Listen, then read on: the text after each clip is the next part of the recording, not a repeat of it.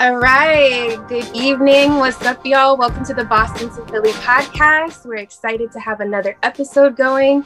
It's your girl Glory with my beautiful co-host Rosa, and we're about to just get into it. So we have Ari Avara from Boston with a first-hand account at the DMX funeral. So Avara, can you tell us, you know, what's good? Yes, hello. I'm Ari, uh, Boston native. Really excited to be here to doing this podcast. Um, basically, so you guys wanted to know like how. Okay, so I'll start. DMX is the great. That's how I'm going to start it off. Um, it's a blessing and an honor to be in the recent recent future of my life and past and present affiliated with his team his manager, the CEO of Ruff Ryders, um, and their family. So I'll get to how I came to all of that in a minute. But basically, 10 years old, it was Tupac for me in DMX. I had absolutely all their projects that they ever released, ever created. Back in the day, it went from tapes to CD players. So they were literally like like my brothers, like um family I didn't have. I, I was so in love with the both of them as artists. Tupac in my head was like my my future husband, and DMX was like DMX is gonna be like my brother, like my homie. My goal in life was to meet the both of them. So um, the past four years as just an entertainer and an entrepreneur. I've just basically been traveling the United States. Um, I'm a poet first, so just doing poetry, um, networking and long story short i know a lot of great like boston artists. So um, my friend 40 bars had asked me in like like early or late what this past winter like if i could do something on one of her channels for her. So i said yes and after that um, dmx's manager had already just been close friends of mine and just watching me and things like that. But he told me that he once like projects and things open up like they definitely want me to help them out in creating whether it's in the front in the back it really doesn't matter. They have so much going on of new content to come in the future. And i was actually supposed to meet dmx like the end of spring early summer this year but you know you never know. Life is life is really a funny roller coaster. So basically i got connected to DMX's manager um, and the general, that's what he goes by, Darren D. Dean, one of the CEOs. Um, after watching the Verzuz, I don't know if you guys saw it, but they had versus DMX versus Snoop Dogg. And when I was basically just, I was just a super fan, but I had, think I, I don't know how many comments I made, which made DMX's manager actually find me on Instagram and start following me. So then I started following him just speed up time. I stayed in, you know, communication with both of them and and just great vibes, great, great understanding, great building, just waiting, waiting for something to come about because COVID hit the industry harder than it hit anyone. There's no concerts, it's hard to find money, everything's legit online right now. So if you weren't on like the roster, if you weren't supposed to be doing anything a year back, there's really everything standing still at this moment. So once the gates open up, I'm just excited, God willing, because that's what I like to say, because you never know what the future is going to hold, just the projects to come and working with them. So when DMX fell ill, I got like a direct text and, um, you know, it was his manager, you know, just informing me of what had happened. And that at the time they just needed, you know, the world to pray for him. And it kind of like, I don't know, it, it kind of, it took me, it took me out a little bit because I'm like, I always feel like everything's so personal. I'm like, all the ones I genuinely love leave leave here before I'm actually able to meet them in flesh. So now I have to wait. Yeah. So when you were meeting DMX and you were going through this, what was one song that like really impacted you? You know, that like really like was like, this is like the greatest of all. This is the goat that I want to be and be with one more road to cross. Like that that is my anthem. Like i could i could I, I can just hear it. I can hear it. You know what i mean? Like his his passion his pain. Hmm. i could I, it resonated with my whole life. You know what i mean? Like like all my life i just i just wanted to say hi to him you know? So i think his manager understood that. And so he's like we're going to put you on the list to at least say goodbye to him. And so it's all just been really surreal because hmm. you go you go from being a fan to being now behind the scenes with the stars. You know what I mean? So it's all just like, wow, I'm an amazing manifester. Like I, I wrote this down. I I've been thinking about this for almost 20 years. You know what I'm saying? And now I'm watching it all come come into play. So it's it's been an amazing ride, but it, it's it's it's a lot. It's it's a lot. And it's kind of sad because right as you were getting to that point where you were actualizing yeah. passes away. Like yeah. what was your initial feeling when you when you got that news?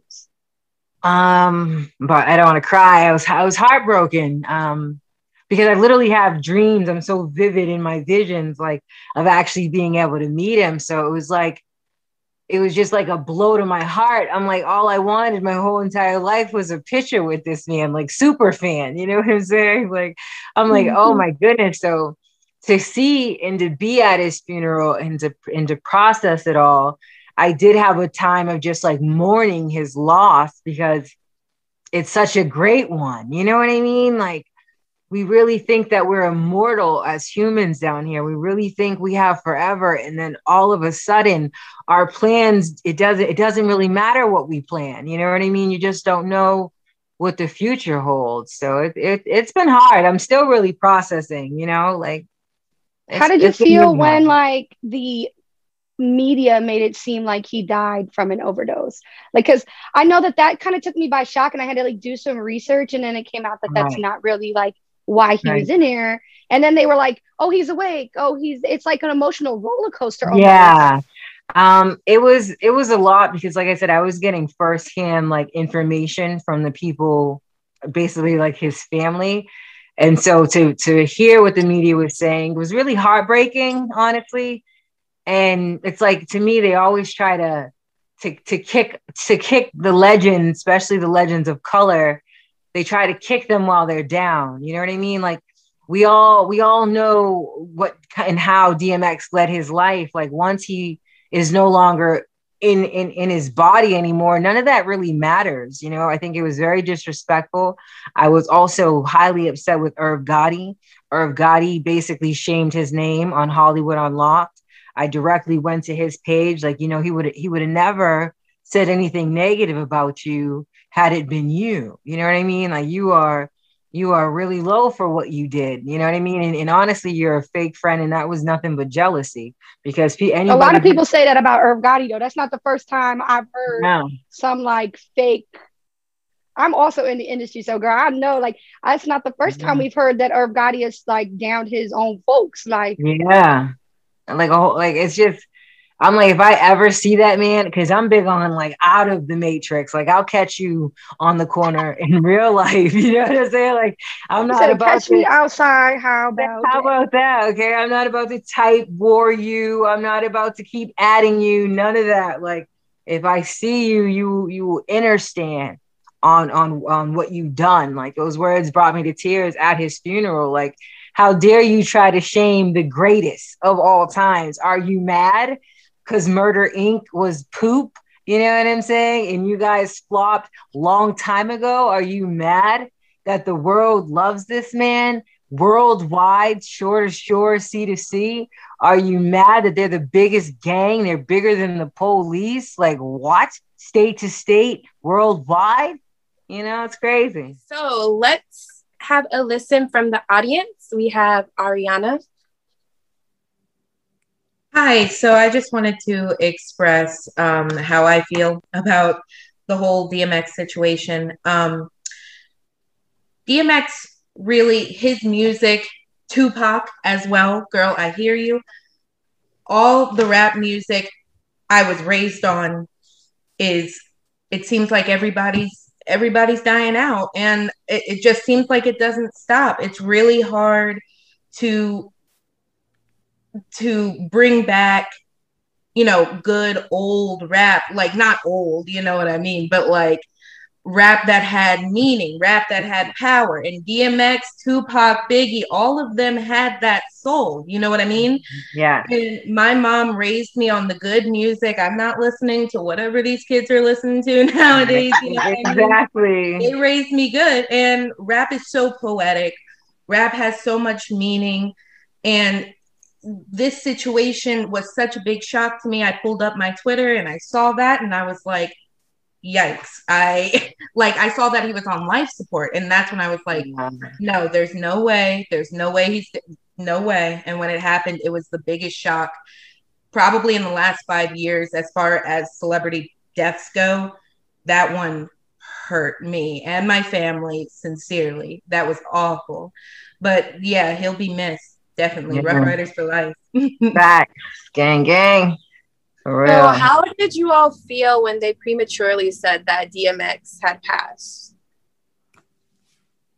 I knew, I knew that that it was his health was declining at that point in time. So it's really, I knew there was only a matter of minutes or days but it was just I had to actually tap out of the matrix because I don't like people playing with my emotional state or um, just you know thinking that they have the right news and it gets it gets hectic when you're dealing with superstars. So I really chimed out of just listening to what was the media had to say at that point. It was just it was just all too much for me. Understood. So um being in the atmosphere of like the funeral and everything would you say it felt more celebratory? Was it like a mourning type of aura? Like how was the ambiance within the place? It was it was beautiful. I went to um, the Barclays Center. That's where um, Kanye performed. Nas spoke. The Ruff Ryders all spoke their piece. Um, watching his casket being brought up and and Kanye did an amazing performance, I must say as well. Um, the vibe was the vibe was definitely like a roller coaster because you're they're blasting his music, so you feel like this is this is the club. You know what I mean? Like this is a concert. You're you're kind of expecting DMX, and then you realize like DMX is actually in his beautiful red shiny coffin. You know what I mean? So mm-hmm. it was it was it was it was bitter. It was sweet. It was it was powerful. It was extremely sad. It was like an oxymoron. It was so many emotions at different times of, of, of the event. It was it was hard. It was hard. You know, in New Orleans, where I lived for five years, they have when people die, they have second lines and they celebrate the life. And while people are sad, and of course there's tears, there's also right. this like almost jubilee to celebrate the life that they had and as i watched like these videos of the streets of brooklyn right yeah. it was in brooklyn just um just so alive for the first time in almost a year, right? I, we've been watching protests and we've been watching police brutality, yeah. and to see everybody come together, it just reminded me of the impact that this man had on yeah. so many people he never knew. And yeah it was very moving. Even the moment where his ex-wife, you know, reached out to um I can't remember her name, um his current fiance. Yeah, the know, fiance. It was so moving. It, there was yeah, no negative. It? There wasn't no any negativity. It was just all like, let's just love each other because we all know we're hurting, right. but we're gonna we're gonna be supportive. And I think that that was really a beautiful moment for our whole world to watch. Yeah, no, it was. It was. It was. It was it was heavy. I was I was literally I, I'm still kind of just recuperating from the travel to New York. It was very draining. You know what I mean? Like funerals, all the energy. I, I, I think I'm still trying to catch up. Honestly, I've been I've been exhausted. It's been it's been it's been I, my heart goes out to my friends. You know what I mean? Like it's it's just been really hard. Like Darren and Waah and Siobhan, all the Ruff Ryders. Like like they're all still very much in the mourning process. It's so new, you know? Wow. Thank you so much for being open to give to giving us like the first inside scoop. Um, mm-hmm. is there anything that you would say to DMX fans that are still coping with his passing? That he had ultimate faith in God, that he was really a warrior for the Lord. And even though you know, he battled shadows, which we all do in being human. Right, we all do. He, yeah, he he he just really loved us all. That's that's what I I understand and understand.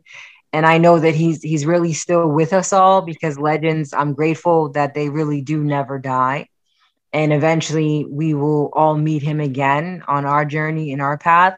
I just say blast his music, keep him in your hearts, pray for the Ruff Ryders and his family that that they just get strength and encouragement every day because it's it's going to be a long road. You you miss them until you return home. So.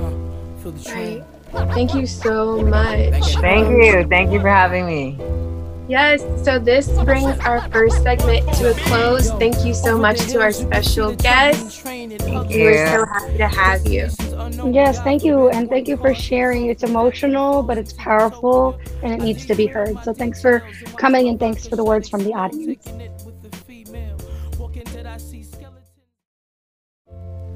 Ah, feel the train. All right, so fun fact Philadelphia Ruff Ryders were featured in Boston to Philly. There was a scene shot at their headquarters. So, fun fact for you all. yeah, the scene where Ar-Ab is, which is where we're about to talk about, is their headquarters. That is super cool. The Philadelphia movement and how the Philadelphia ties it's crazy how, you know, there were all these top level Philly artists looking to be the role of Big P, you know. Mm-hmm. That's something I didn't know until, you know, we died we dove deeper. Um, you want to talk a little bit about those top three that that were in the running? Yeah, so let's go ahead and let the people know major spoiler alert for this episode. So if you haven't watched the movie, you might want to skirt, skirt, and then come back, okay? Because it's about to get juicy. yeah. So now this is important to know. Um, and the real life true legend of the role Big P. Um, when Boston to Philly was being made, everyone wanted in um, who found out about it after the kickoff party made headlines on social scene in the city. Now, the producer of the movie, Boston, had to go through some wild roads to make sure he pitched them all in person to make sure they found out about it. But once he did, they all wanted to act in the film. They read the script, heard the story, and it was on. So eventually it came down to these three bona fide stars in Philadelphia. So Rosa, tell us about, you know, the three, the big three that wanted to go for Big P. Okay, I like the way that sounds. Big three for Big P. So obviously Ar-Ab ended up securing the role for Big P. But we have two other Philly superstars that were going for the role. First of all, Philly Freeway. Okay. And then Gillie the Kid. Okay. These are two people from Philly that we consider legends. I consider legends. I go around these guys and I can't say anything. I just soak up all the knowledge. So it's really crazy to um, personally to know that they were in the running for this because honestly, I can't see Gillie playing the role of Big P. Gillie is funny. He's a jokester when he's around. Like, I don't think I've ever seen Gillie be serious in real life, like get mad at somebody. Like, he's always kidding around. Like, you're in the studio, he's throwing the basketball. You're like, uh, I'm trying to record here. But like, you know, I couldn't see him do it. I think personally, Ar-Ab definitely like played the part better than any of the other two could, just because of his like stature, stature. and like the way he like got the stature, right. I'm just like, yeah, like the big P type of thing is just like big P. The other, you know, the other two, um, Gillie the Kid and Philly Freeway, they were like, you know, on the smaller side, like not to take away from their you know, their extensive resume and repertoire. But it's just like Big P, like Ar-Ab just looked like that's my role, like that's mine. Um, Ariana, let's have some input from you. So um, the other two, Gillie the Kid and Philly Freeway, I have actually um, I haven't heard of, so I did some research on them, and I completely agree with you, Rosa. They both they um, both seem like the role might have just not been for them. Ar-Ab seemed to dump, just jump into it and give it his best shot and show what it was to be a strong, you know, a strong black man. And to, you know, you have to show you.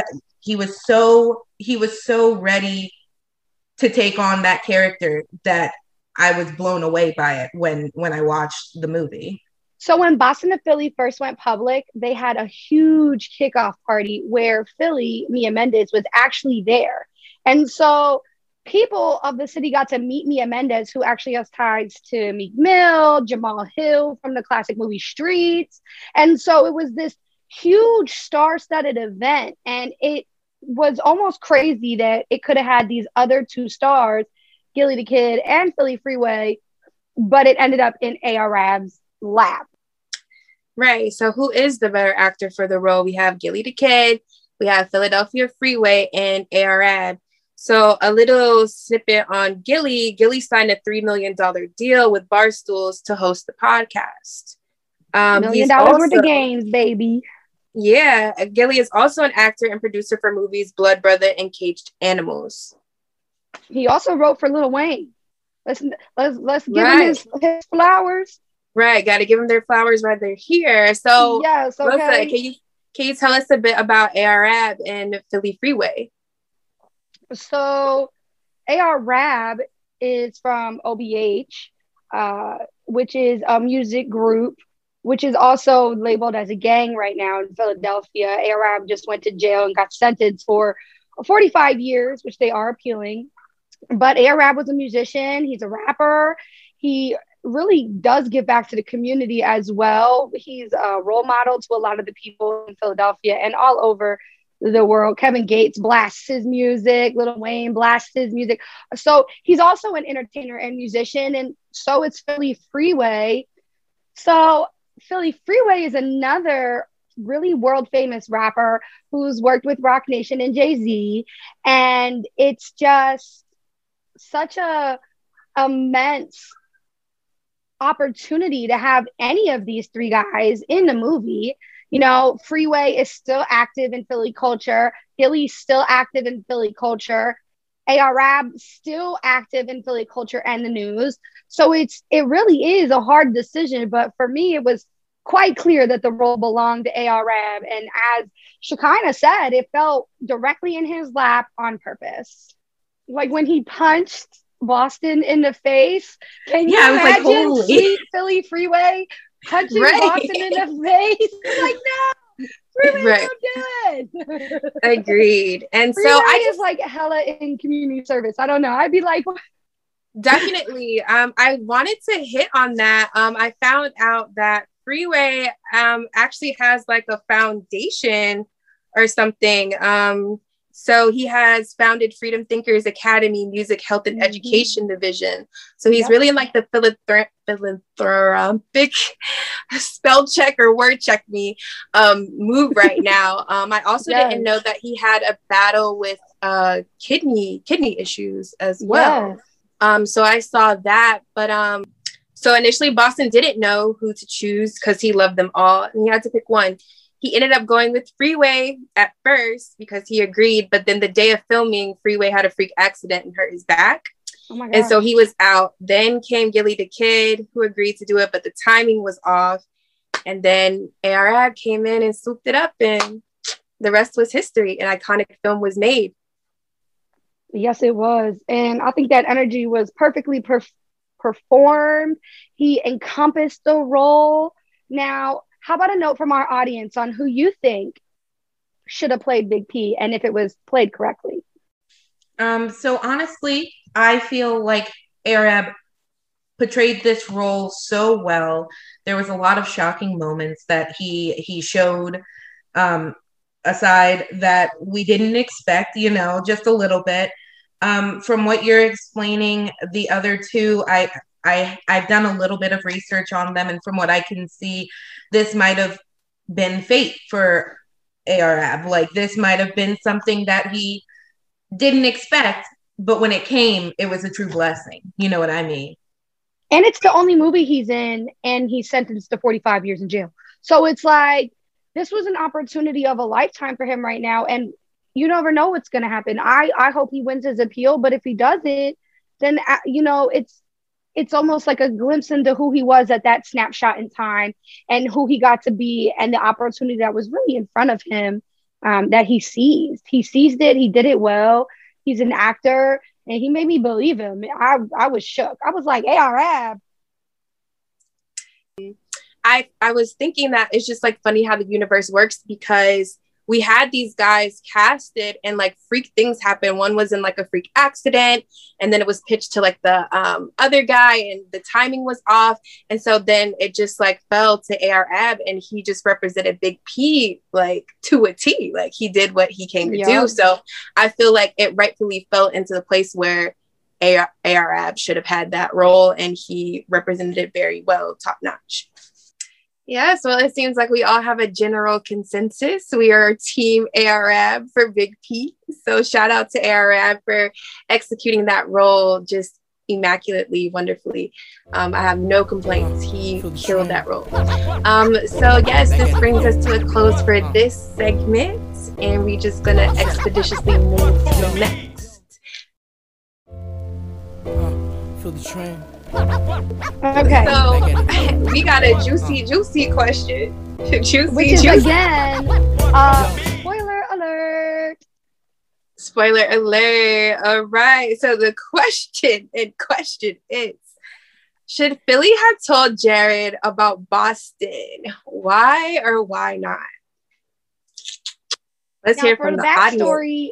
Audience. Jared yep. is Philly's kind of boyfriend who is now paralyzed and like he's been injured in an accident. He's not very, he can't use his speech. He's needing to be fed and taken care of, put in the bathroom. So he's immobile. Um, he's in a wheelchair and he needs 24 7 care. With that being said, to the audience. so um, while I was watching this movie, um, I did feel like in the beginning, Philly was definitely hiding something from everybody, obviously. And when I saw the the reasoning, the the the you know a little bit of shadiness behind it, when when I saw the reasoning behind that, and when I saw Jared, it struck a it struck a nerve in my heart because I think about what would I do in that situation if my fiance right now went through something like that, what would I do? How would I benefit from the situation? And it's really hard to think about because I do have people who are in relationships just because of pity. And that's not something the relationship is supposed to be about. You know what I mean? So the fact that this, I think that Philly should have told him off the bat. I think she should have gotten herself out of the situation.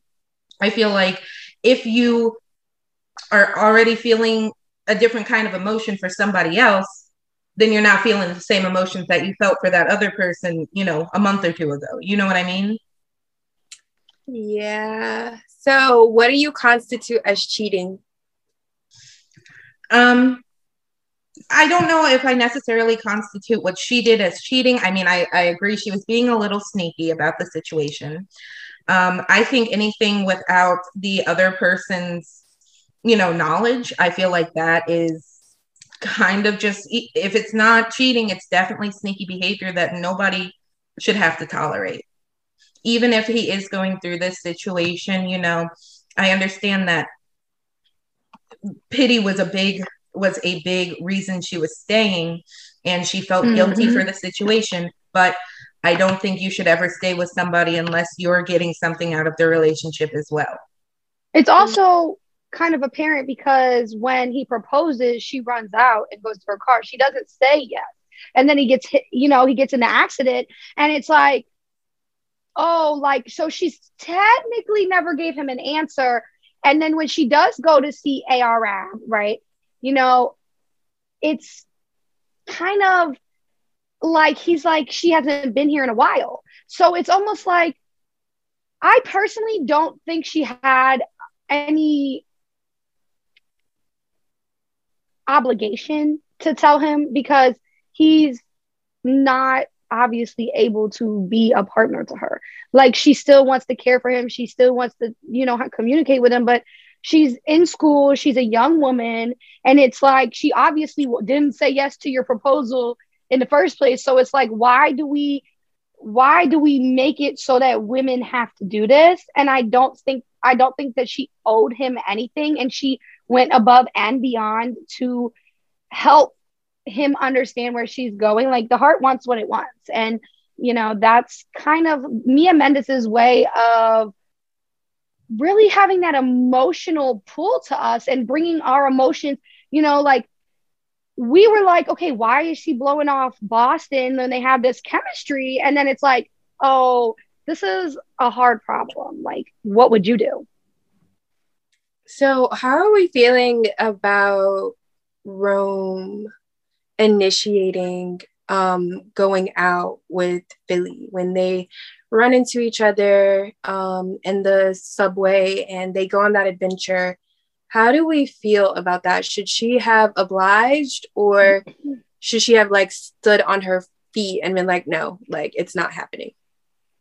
First of all, I don't like when men follow me ever. Like that first, it's like, it's intimidating as a woman when someone's following you. And so the fact that she even like gave him the, t- the time of day kind of shook me. I was like, oh, snap. But I, I was talking about earlier, that chemistry that you have with a person, sometimes it's just deeper than all the other things that are going on around you. And she really like she made it clear that she didn't want to talk to him and he put out that like suave. Suave suave. Yes yeah. and i was wondering like why is she pulling away? Oh i have a boyfriend. I say that to guys all the time. I do not have a boyfriend. I say that to get away. So at first i thought it was like kind of like oh like she's just not trying to talk to him. She's you know dedicated. And then when we find out like what's really going on i was like wow like i don't know what i would do man. How about from our audience yeah, so I honestly feel like um, if I was in the situation of Philly, you know, just minding my own business, um, you know, maybe having some emotional time in the subway or wherever I decide to be, um, I I know the feeling of love at first sight. I really do. But it seems like she was pulling away from it for a very long time. Um, obviously, as you can see. And we can see that when Rome finally puts his foot down and he's like, forget it, I'm I'm coming to your house. Like I'm coming and I'm seeing what's going on. And that's when Ar-Ab decides to, well, Big P decides to, you know, do whatever he does. yeah. um, but for him to go to such depths and for him to go and, you know, sacrifice himself like that just to show this girl that he does care about her. It makes me get a little frustrated with Philly because why are you being so hard headed? You know what your heart wants, you know what you need as a person, as a female. This obviously isn't working for you, so go to a different situation, you know? And be honest about it. Like, that's what frustrated me the most, I think, is that she hid it. And I, that's my biggest pet peeve in relationships. Like, don't hide something from me. I'm not going to get mad at you. Just be honest about who you are and what's going on. Boston just lost his parents.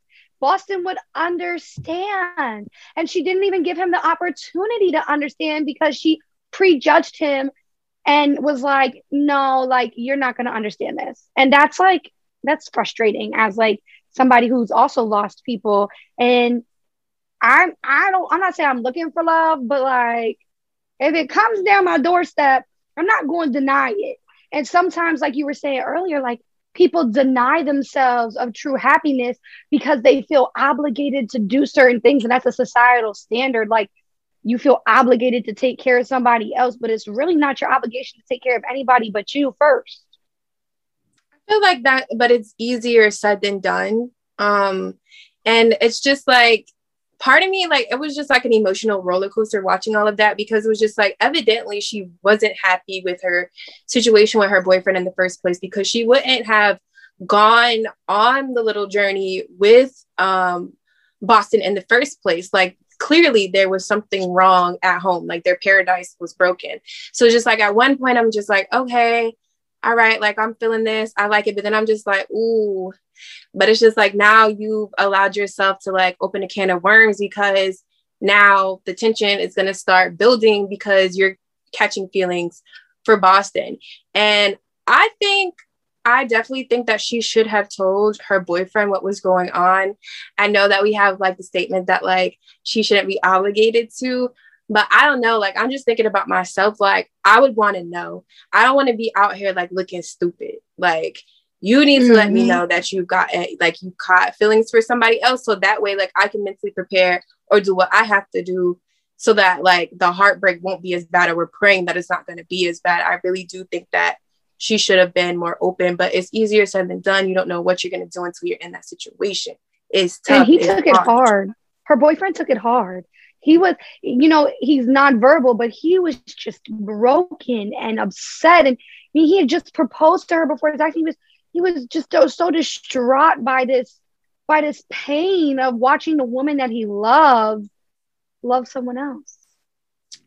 Ariana, I also have a question with the proposals and everything, a lot of women have been getting bold with telling their significant other no.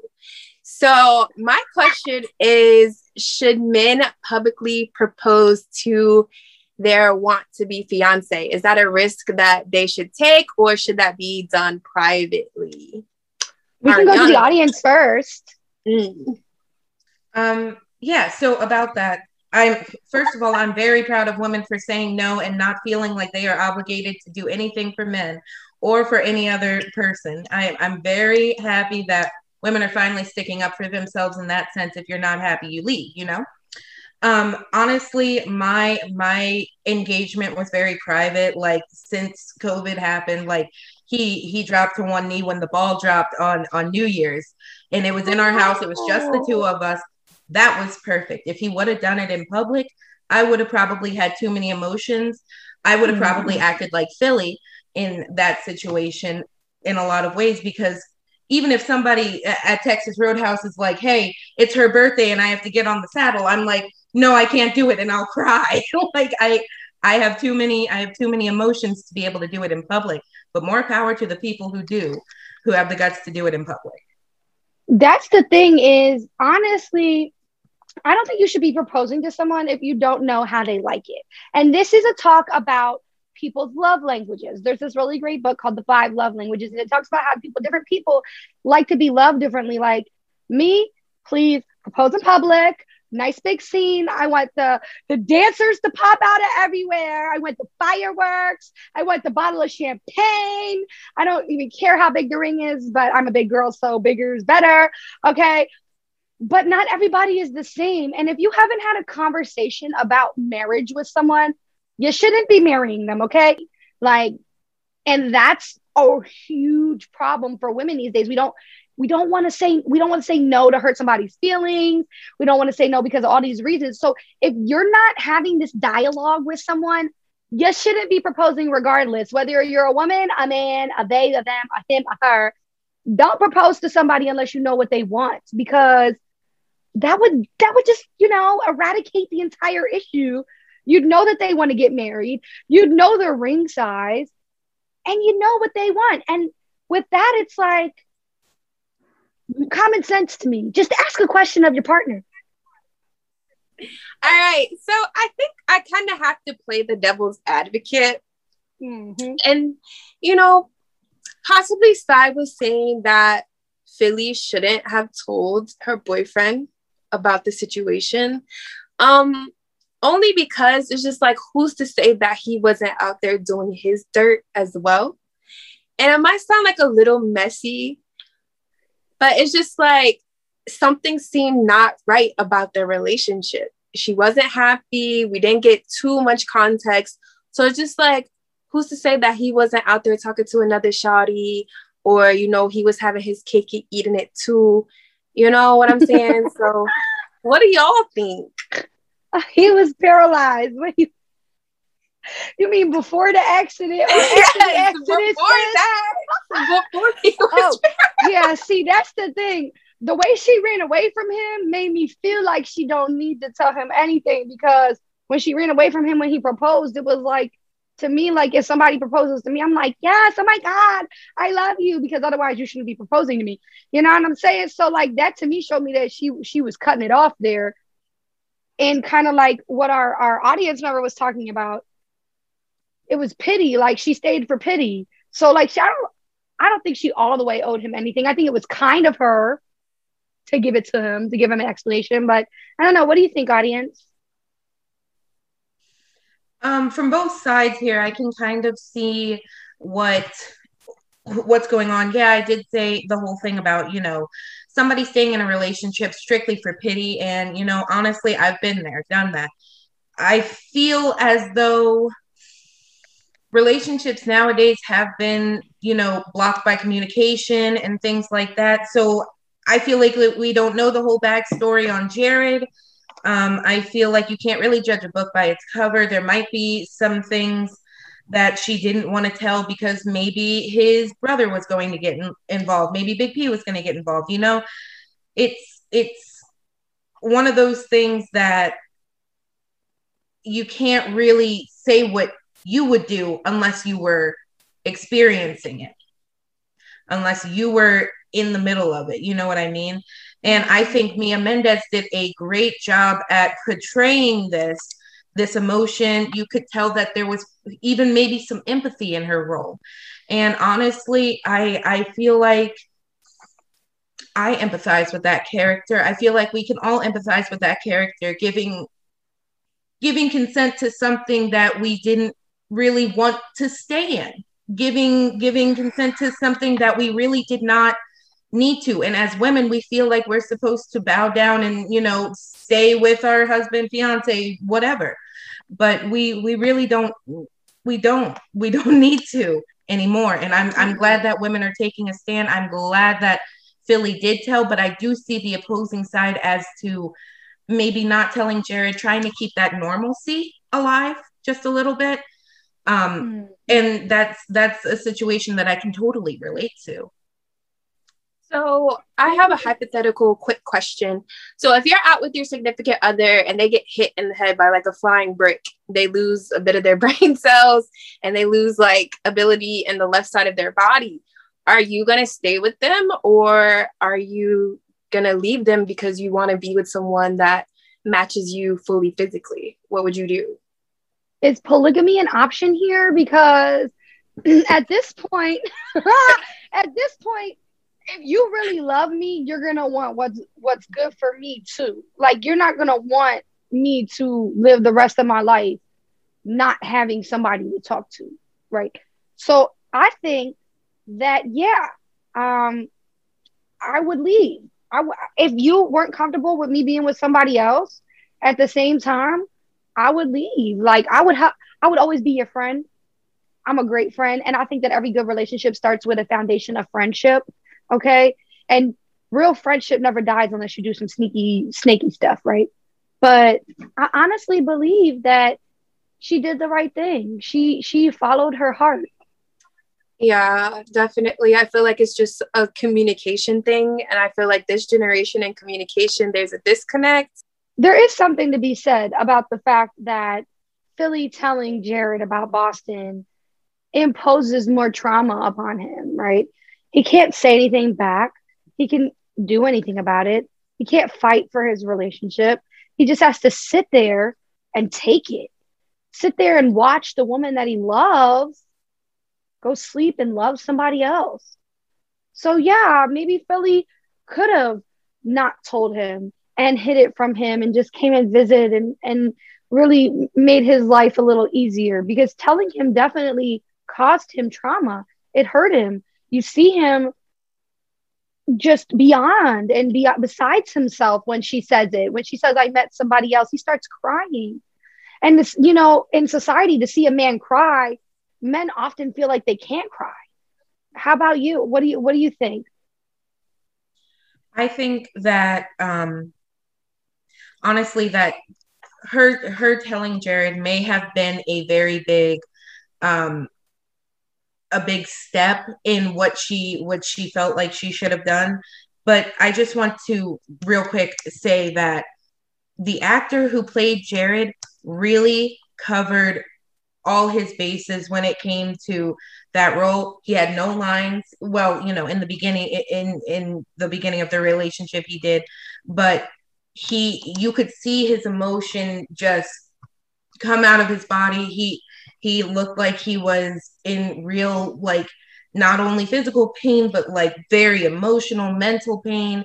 And i can tell how it hurt him but honest but honestly i feel like he was he was definitely better off lear- uh, learning as opposed to hiding it. And then he find out another way whether big p tells him or somebody else and i'm surprised big p Right. Big Big Big P did punch him in the face, did punch Boston in the face. So Yeah. eventually if Philly didn't do it, right?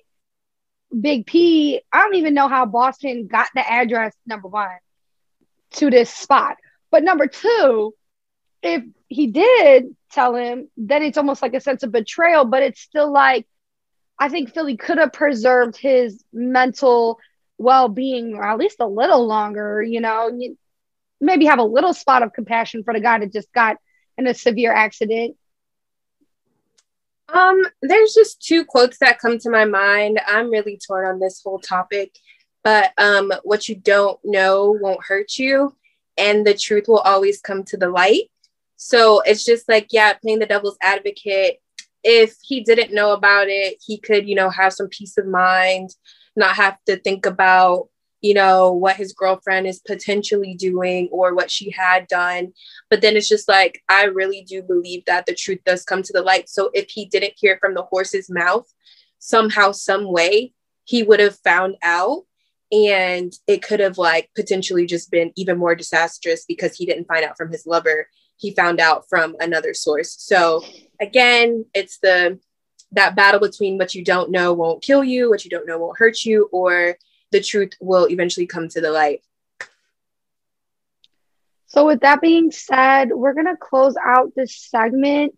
But I think what we can all agree on is everybody is different. So, make sure you have this communication in your relationships, or you're going to end up running away from an engagement proposal. Like, okay?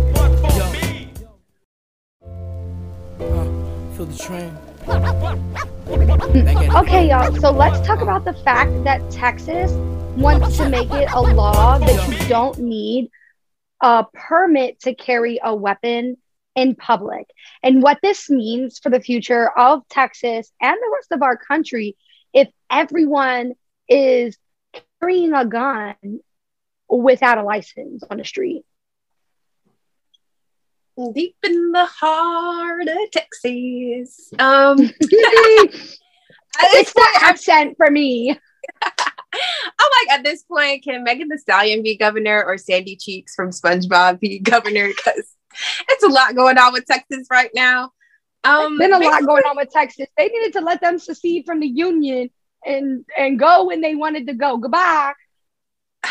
it's it's tricky because it's just like basically people that could not have guns in the first place now will have access to them and i don't know under what parameters they're going to fall under but i feel like more crazies will end up with guns and there will be more murder Like, That's don't we my- want gun control to get more effective, not less effective? Like, to be honest, like there's supposed to be mental health checks for every person that gets a weapon. Like, and that's especially in Texas not happening. And it's like, aren't we wanting these mass murderers and these mass murders in schools and churches and all these people that are dying because of guns to stop, not continue? People aren't dying from getting killed on the street at the level they are getting mass murdered. Our country is like number one in mass murders. Like, like we how many have we had in 2021 alone aimed at minority groups A- the asian church right? The the nail salons. Like just it's just mind-blowing that people could think that adding guns to the situation would fix anything that's going on. It's like they want to flex their ability to point guns in in people's faces. Like i can kill you if i want to because i have stand your ground. Ugh. right. Let's hear from the audience. Ariana what input do you have for us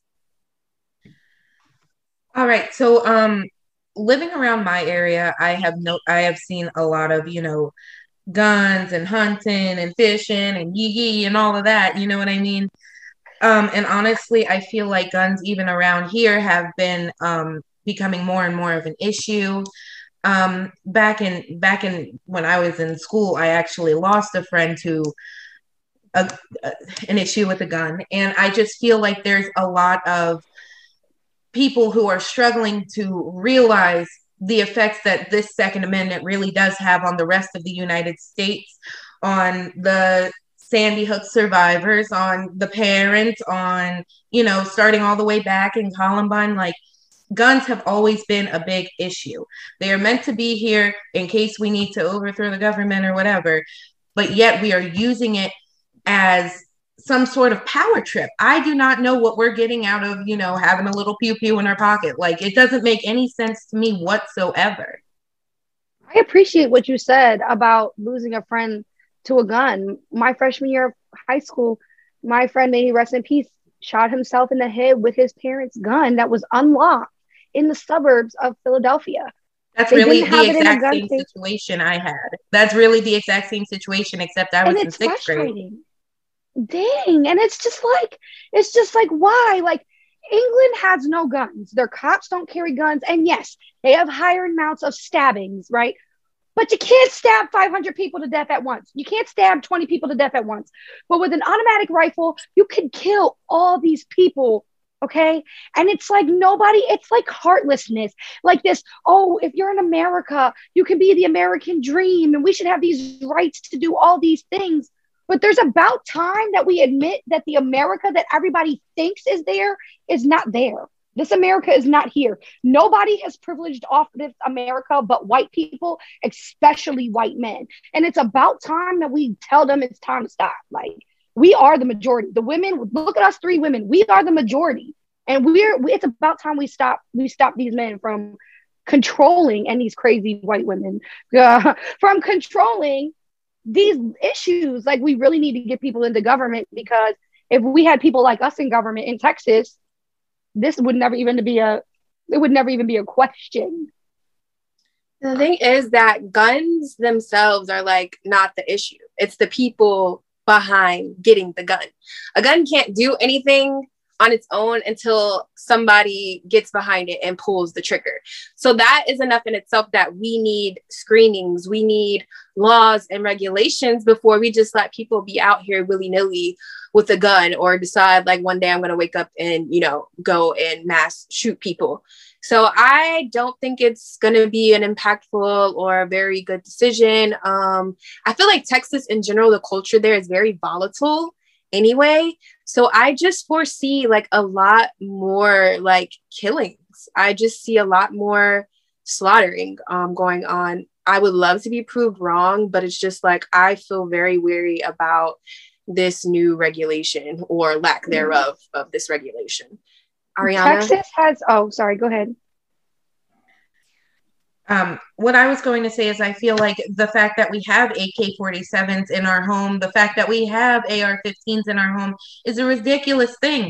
Like, what I think, why don't we just have like those big guns at like a shooting range and you rent it out and that's how you get your your fun gun time for the day you know what i mean? There's no reason you should ever need an automatic rifle not even for not even for hunting. I don't care what you're doing. There's no reason behind it. Have a shotgun me maybe have a shotgun in your house for protection but nothing nothing that you know that you'd see in a video game. It's nothing this is real life you know and people are dying and that is something that we really need to focus on. And mental health is a huge issue. The fact that we don't have universal health care in this country as a superpower and we don't take care of our people's mental health this is what is killing people. People are going crazy or born that way. And they're getting their hands on weapons without checks. And now Texas wants to make it even easier for people to carry guns in public. These traffic violations, right, where people have the traffic stops and they they hit each other's cars, they have an accident, and somebody gets killed in the accident because somebody gets mad. Like being mad at somebody for hitting your car is not a reason to shoot them. And so, not allowing people to carry guns in public without a purpose and without a gosh darn piece of paper that says you're trained, like, come on now. And I think that we're all quite, quite consensus on this. Like, we have, we came to a consensus, like, Texas, get your stuff together. You guys don't need to have guns everywhere you go, especially not in malls and theaters and schools and churches. You know, that Shekinah? I mean, you said what needs to be said. I don't think we really have to beat that dead horse. I mean, it's just I don't know. I don't know what the state of America in general is going to be. I feel like this pandemic has allowed a lot of craziness to ensue, and we are just like, we're subjects in this weird simulation. And I just hope that I survive. I hope y'all survive. May the odds ever be in our favor because we know it's feeling like the Hunger Games right now. For real, especially in Philly with a ho- over 170 gun deaths this year. It's May. That's 90 days, right? 30, 60, 90, no, 120 days, right? We've had over 160 gun deaths in Philadelphia alone. You're There is a problem. It's maddening. You go to the cemeteries and they're all fresh graves. It's it's saddening and Texas needs to get their stuff together. Okay? point blank Periata. Well, we have covered so much ground, Yes. and it's only going to get more spicier, more juicier, more emotions. It's only going to get better, y'all. So, thank you so much for tuning in. Thank you to our wonderful audience. It's been real, and we can't wait to see y'all for the next